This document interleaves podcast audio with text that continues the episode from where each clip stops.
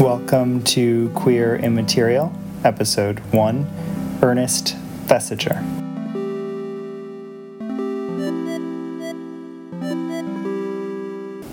A friend of Ernest's, pianist Dudley Stainer, remembered that when Ernest once removed the top of his bathing suit at a public pool, resulting in censure from an attendant, he announced, I hereby declare it is indecent to show more than one tit.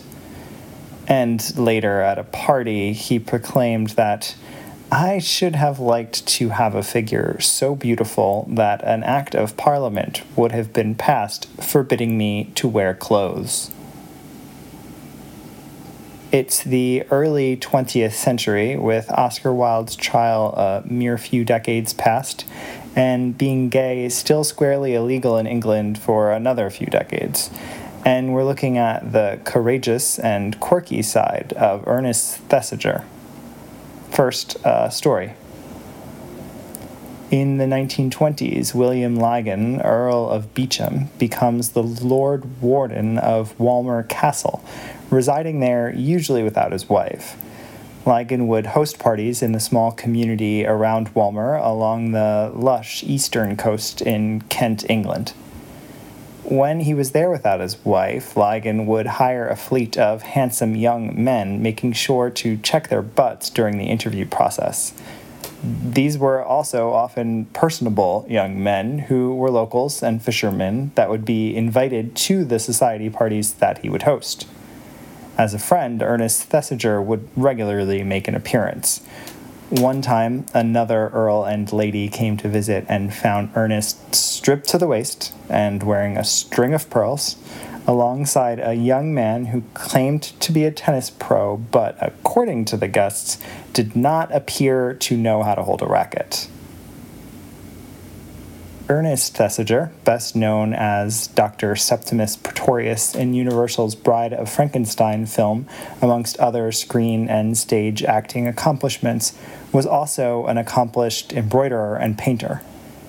Ernest spent most of his life in London, where he was also born January 15, 1879, to a family of widely known generals and explorers. Fellow stage and screen actor John Gielgud wrote in his memoir, Distinguished Company, that Ernest was often waspish and sometimes malicious, though less so as he grew older, but he was also very courageous. He was an extraordinary and rather touching character, an actor of unique imagination with a most beautiful perfection of speech and period style. Beverly Nichols, a writer for the Sketch magazine, described Ernest in May 1926. I was trying to make up my mind about his face. It is the most remarkable face I have ever seen. I should like to take it away for a weekend and study it in every light and at every angle. Nobody else possesses a face even faintly resembling it. And Bride of Frankenstein co star Elsa Lanchester, shared that Ernest Thesiger was a delightful laugh for anyone who saw him or talked to him. A weird, strange character. Very acid tongued, not a nasty person at all, just acid.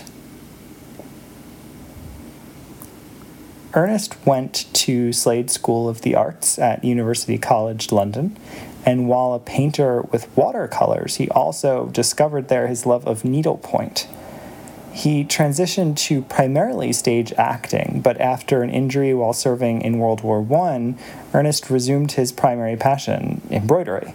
He even created the disabled soldiers embroidery industry, and eventually this led him to needlepoint with his friend Queen Mary. The Graphic magazine, commenting on his autobiography, called his writing as shrill as a spinster at a sewing party, but praised his cocktails, needlework, and diction as one of England's, quote, finest actors in 1927.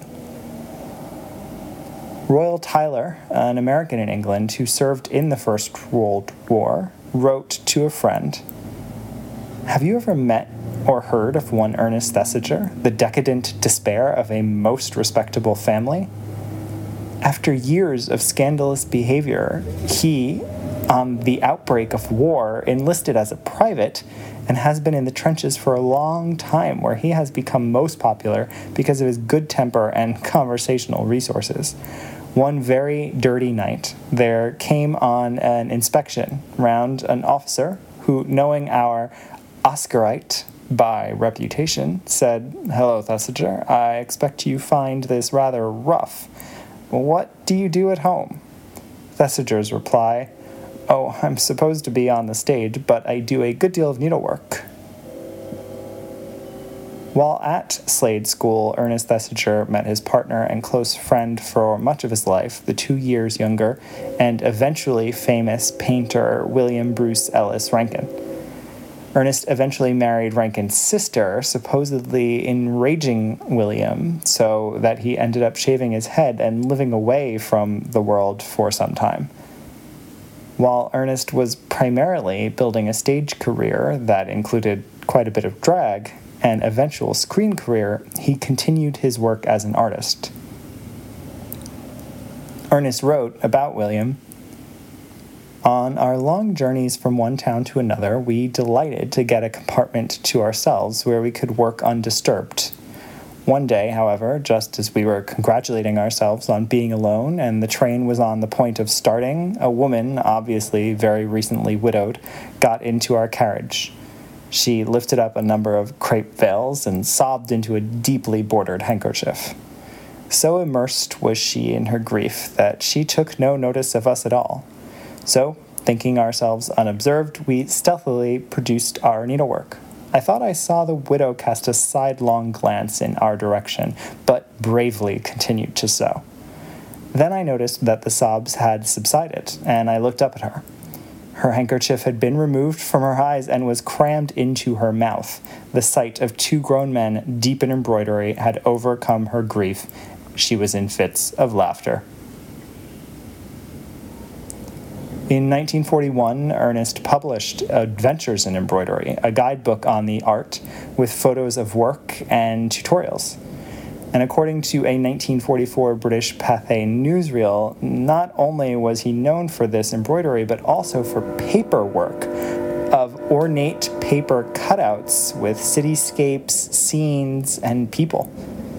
Two portraits of Ernest hang in major museums of Britain, while famous painters have captured him, uh, including John Singer Sargent, Gluck, William Bruce Ellis Rankin, his partner Gerald Kelly, Alexander Christie, and others. Throughout his career, numerous caricatures and photos of him were featured regularly in society magazines and newspapers, including often in drag. And a composer, Cyril Scott, dedicated two compositions to him.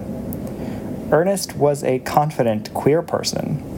At a party he hosted, he asked aloud, Anyone for a spot of buggery? He defied conventions in dress, hobbies, manner, gender, and sex. And let's return to those pearls that Ernest liked to wear. Lady Christabel Aberconway, who counts Oscar Wilde as her first friend, remembered those visits to Walmer Castle. I don't know whether William Jowitt telephoned to ask if we might call on Lord Beauchamp, which would have been polite, she wrote in her memoir. All I can recall is that we arrived and were shown into a garden surrounding a grass tennis court. There I saw actor Ernest Thesiger, a friend of mine, nude to the waist, covered in pearls. He explained that he had the right type of skin to heal pearls. Charles Ritchie, Canadian diplomat, recalled being told by Lady Jean Marie Malcolm that Ernest cooks perfect little peas the French way and always wears a pearl necklace under his shirt. And finally, more from John Gielgud. It was said that Ernest always wore a string of very good pearls round his own neck and never took it off for fear that the loss of the warmth of his skin might spoil their quality. One night at the beginning of 1940, there was an air raid warning at Oxford where he happened to be acting in a new play and was staying at the Randolph Hotel. All the guests were ordered to go down to the basement shelter.